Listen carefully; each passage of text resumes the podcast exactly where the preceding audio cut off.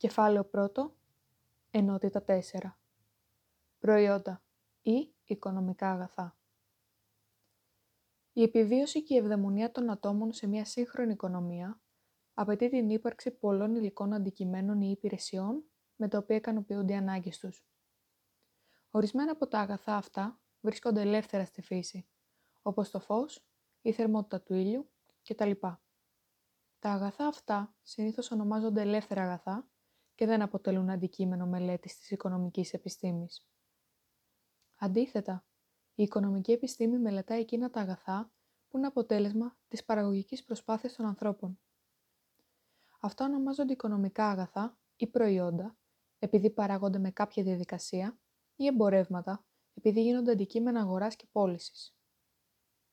Το κύριο χαρακτηριστικό των οικονομικών αγαθών είναι ότι βρίσκονται σε περιορισμένες ποσότητες σε σχέση με τις ανάγκες που ικανοποιούν. Στο εξής, όταν λέμε αγαθά, θα εννοούμε πάντοτε τα οικονομικά αγαθά. Τα αγαθά μπορεί να ταξινομηθούν σε κατηγορίες με βάση διάφορα κριτήρια. 1. Υλικά και άειλα αγαθά ή υπηρεσίες. Τα αγαθά μπορούν να έχουν οποιαδήποτε μορφή. Έχουμε υλικά αγαθά, όπως τα τρόφιμα και τα ρούχα, και άειλα αγαθά ή υπηρεσίες, όπως ένα μουσικό κομμάτι ή μία διάλεξη. Στα άειλα αγαθά περιλαμβάνονται και διάφορες καταστάσεις ή μορφές ενέργειας, όπως η θερμότητα το χειμώνα, το φως το βράδυ. 2. Διαρκή και καταναλωτά αγαθά. Μία άλλη διάκριση είναι σε διαρκή και σε καταναλωτά. Διαρκή είναι εκείνα που μπορούν να χρησιμοποιηθούν πολλές φορές για τον ίδιο σκοπό, χωρίς να μεταβληθεί η φυσική τους υπόσταση. Παραδείγματος χάρη τα έπιπλα, τα ρούχα, τα αυτοκίνητα κτλ. Καταναλωτά είναι εκείνα που μόνο μία φορά μπορούν να χρησιμοποιηθούν για το σκοπό που έχουν παραχθεί. Παραδείγματος χάρη τα τρόφιμα, τα καυσόξυλα, η βενζίνη, τα τσιγάρα κτλ. 3. Κεφαλουχικά και καταναλωτικά αγαθά. Μια πολύ σημαντική διάκριση των αγαθών είναι σε κεφαλουχικά ή επενδυτικά και σε καταναλωτικά. Κεφαλουχικά αγαθά είναι εκείνα που χρησιμοποιούνται στην παραγωγική διαδικασία από την οποία παράγονται άλλα αγαθά. Παραδείγματος χάρη το τρακτέρ που χρησιμοποιείται στην αγροτική παραγωγή, ο αργαλιός που χρησιμοποιείται για την παραγωγή υφάσματος, το κτίριο ενός εργοστασίου. Γενικά, κεφαλουχικά αγαθά είναι τα μηχανήματα, τα κτίρια, τα εργαλεία, οι δρόμοι, τα πλοία, η σταθμή παραγωγής ηλεκτρικού ρεύματος κτλ. Καταναλωτικά αγαθά είναι εκείνα που χρησιμοποιούνται για την άμεση ικανοποίηση των αναγκών των ανθρώπων, δηλαδή για κατανάλωση. Παραδείγματος χάρη, τα πορτοκάλια, η γραβάτα, το στερεοφωνικό κτλ. Είναι φυσικό ένα αγαθό να ανήκει σε περισσότερες από μία κατηγορίες. Η σοκολάτα είναι υλικό, καταναλωτό και καταναλωτικό αγαθό. Το ψυγείο είναι υλικό, διαρκές και καταναλωτικό αγαθό. Το πιεστήριο του τυπογραφείου είναι υλικό διαρκές και κεφαλαιοχικό αγαθό. Επίσης, το ίδιο αγαθό μπορεί να ανήκει σε δύο κατηγορίες, ανάλογα με το σκοπό της χρήσης του.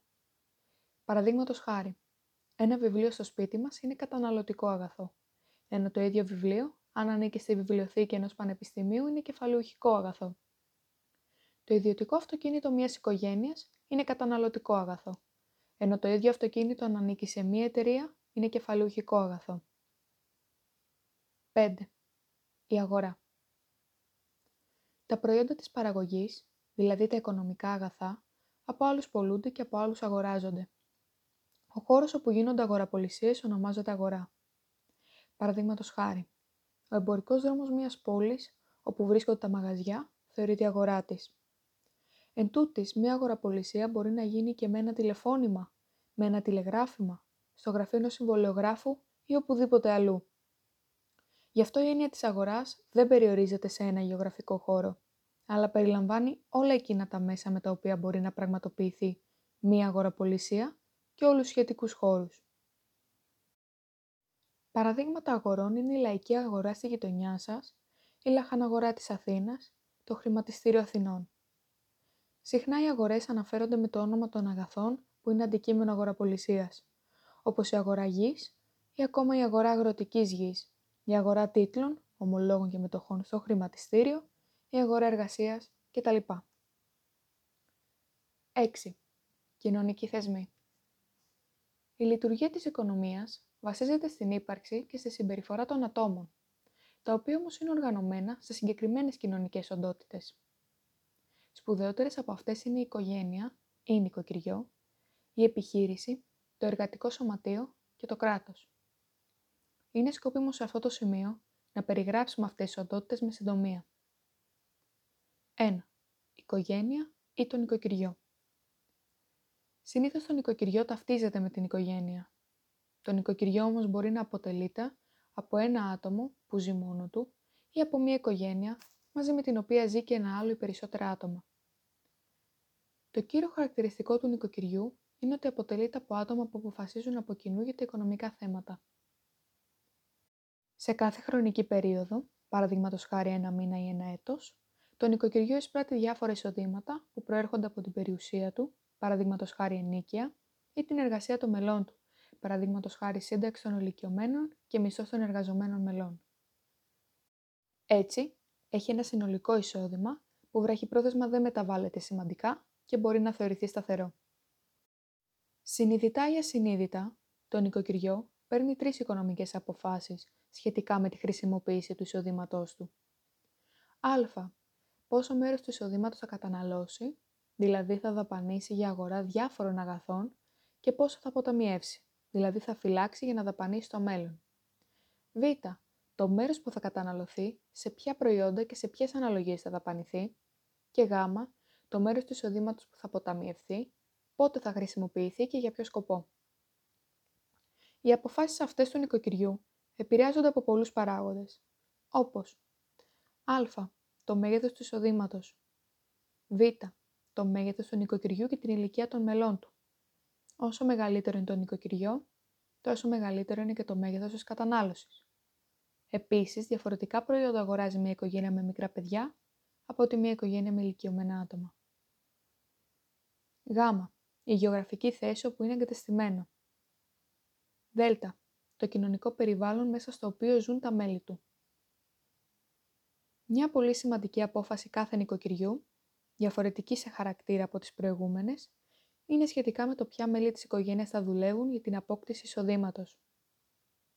Παραδοσιακά επικρατούσε η άποψη ότι ο άνδρας πρέπει να δουλεύει και ότι φέρνει την κύρια ευθύνη για την οικονομική πρόοδο της οικογένειας. Το ερώτημα ήταν αν και πόσο θα δουλέψει η γυναίκα καθώς επίσης και αν και πότε θα δουλέψουν τα παιδιά της οικογένειας ή θα σπουδάσουν κτλ. Αυτό είναι το πρόβλημα της προσφοράς εργασίας του νοικοκυριού, που είναι αρκετά περίπλοκο και δεν χρειάζεται να σχολιαστεί πιο πολύ. Βασική επιδίωξη του νοικοκυριού και κριτήριο ταυτόχρονα για τη λήψη των πιο πάνω αποφάσεων είναι η όσο το δυνατόν πληρέστερη ικανοποίηση των αναγκών του με βάση το δεδομένο εισόδημα που έχει στη διάθεσή του. Στο σημείο αυτό πρέπει να γίνουν δύο παρατηρήσεις. Πρώτο, οι αποφάσεις του νοικοκυριού δεν παίρνονται χωριστά η καθεμία, αλλά σε συνδυασμό. Παραδείγματος χάρη, η απόφαση για τα μέλη της οικογένειας που θα δουλέψουν μπορεί να πάρθει σε συνδυασμό με την απόφαση για την αγορά διαμερίσματος. Δεύτερο, μεταξύ των νοικοκυριών υπάρχουν σημαντικές διαφορές. Ορισμένα νοικοκυριά αποτελούν και επιχειρήσεις, παραδείγματος χάρη ένα αγροτικό νοικοκυριό. Οπότε πρέπει να πάρουν αποφάσεις και ως καταναλωτικές, αλλά και ταυτόχρονα και ως επιχειρηματικές μονάδες. 2. Η επιχείρηση. Οι επιχειρήσεις είναι παραγωγικές μονάδες με διάφορες νομικές μορφές, ανώνυμη εταιρεία, ΕΠΕ κτλ.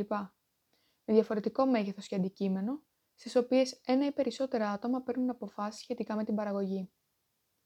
Με τις αποφάσεις αυτές προσδιορίζεται α.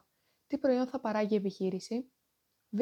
Σε τι ποσότητα θα το παράγει Γ. Ποια μέθοδο παραγωγής θα χρησιμοποιήσει, δηλαδή ποια τεχνολογία. Δ. Σε ποιο μέρος θα κατασταθεί η επιχείρηση. Ε. Σε ποια τιμή θα πουλάει το προϊόν και διάφορα άλλα μικρότερη σημασίας προβλήματά της. Αντικειμενικός σκοπός της επιχείρησης και οδηγός της στη λήψη των διάφορων αποφάσεων είναι η μεγιστοποίηση του κέρδους, δηλαδή η επίτευξη του μεγαλύτερου δυνατού κέρδους. Και αυτό γιατί, όσο μεγαλύτερο είναι το κέρδος μιας επιχείρησης, τόσο πιο βέβαιη θα είναι η επιβίωσή της και η ανάπτυξή της μακροχρόνια. Μία επιχείρηση για να πετύχει το μεγαλύτερο δυνατό κέρδος πρέπει να πουλάει όσο το δυνατό μεγαλύτερες ποσότητες του προϊόντος στη μεγαλύτερη δυνατή τιμή και να παράγει τις ποσότητες αυτές με το χαμηλότερο δυνατό κόστος. Στις μεγάλες επιχειρήσεις με μεγάλα χρηματικά κεφάλαια και με πολυπληθές εργατικό δυναμικό και με επιστημονικό προσωπικό, η προσπάθεια για τη μεγιστοποίηση του κέρδους είναι φανερή και προγραμματισμένη. Σε μικρές επιχειρήσεις όπως μια βιοτεχνία ή ένα μικρό εμπορικό στη γειτονιά σας, η προσπάθεια για το μέγιστο κέρδος μπορεί να μην είναι συνειδητή ή φανερή. Ακόμη, ένας μικροεπιχειρηματίας μπορεί να αποβλέπεις σε ένα ορισμένο εισόδημα χωρίς να ενδιαφέρεται για το μέγιστο. Παρά τις εξαιρέσεις που μπορούμε να βρούμε, ο κανόνας είναι ότι οι επιχειρήσεις επιδιώκουν το μέγιστο κέρδος και αποφάσεις τους βασίζονται σε αυτή την επιδίωξη. 3. Το εργατικό σωματείο. Τα εργατικά σωματεία είναι οργανώσεις εργαζομένων με αντικειμενικό σκοπό την προώθηση των κοινών συμφερόντων των μελών τους και συγκεκριμένα τη βελτίωση της οικονομικής τους κατάστασης. Η δημιουργία και ανάπτυξη των εργατικών σωματείων συμπίπτει χρονικά με την εξάπλωση της βιομηχανικής επανάστασης στην Αγγλία στο τέλος του 18ου αιώνα. Οι μεταβολές που επέφερε η βιομηχανική επανάσταση δημιούργησαν τις συνθήκες που οδήγησαν στο σχηματισμό των εργατικών ενώσεων. Η πιο σημαντική μεταβολή είναι η μετακίνηση του αγροτικού πληθυσμού προς τις αναπτυσσόμενες βιομηχανικές περιοχές, που κατέληξε στη δημιουργία μιας πολυάριθμης τάξης εργατών με μόνη πηγή εισοδήματος στην αμοιβή τους από την απασχόληση στη βιομηχανία. Το αίσθημα της ανασφάλειας λόγω της έλλειψης άλλων μέσων συντήρησης και το ενδεχόμενο της ανεργίας είναι οι κύριοι παράγοντες που οδήγησαν τους εργάτες στη δημιουργία επαγγελματικών ενώσεων με σκοπό τη βελτίωση της θέσης τους. Κάθε εργάτης χωριστά δεν έχει καμία δύναμη απέναντι στον εργοδότη. Αντίθετα, με την απειλή της απόλυσης και της ανεργίας, ο εργοδότης μπορεί να επιβάλλει τους δικούς του όρους στις σχέσεις του με τους εργάτες. Η οργάνωση των εργατών σε σωματεία επιτρέπει τη διαπραγμάτευση με τον εργοδότη και την εξασφάλιση καλύτερων όρων απασχόλησης. Με άλλα λόγια, τα εργατικά σωματεία μπορεί να θεωρηθούν ως το αντιστάθμισμα στην οικονομική δύναμη του εργοδότη. Κατά συνέπεια, η δημιουργία των εργατικών σωματείων είναι αποτέλεσμα της αδύναμης θέσης στην οποία βρίσκονται οι εργάτες και της συνειδητοποίησης των πλεονεκτημάτων που μπορούν να αποκομίσουν αν ενεργούν ως σύνολο παρά ως μεμονωμένα άτομα. Είναι σκόπιμο να διευκρινίσουμε ότι συχνά, αντί του όρου εργατικό σωματείο, χρησιμοποιούνται οι όροι εργατική ένωση ή εργατικό συνδικάτο. Από τη γαλλική λέξη συνδικά και την αγγλική syndicate που προέρχονται από την ελληνική σύνδικος. 4. Το κράτος. Το κράτος είναι η ισχυρότερη συλλογική οντότητα και η συμπεριφορά του επηρεάζει σε σημαντικό βαθμό την οικονομική ζωή της χώρας και τις αποφάσεις των επιχειρήσεων και των οικοκυριών. Παρεμβαίνει στην οικονομική ζωή των επιχειρήσεων με την επιβολή φορολογίας και με την παροχή διάφορων διευκολύνσεων.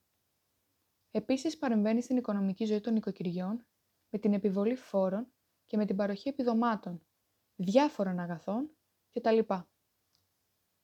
Παράλληλα το κράτος ασκεί διάφορες παραγωγικές λειτουργίες για δωρεάν παροχή αγαθών στους πολίτες, όπως προστασία, παιδεία, περίθαλψη κτλ.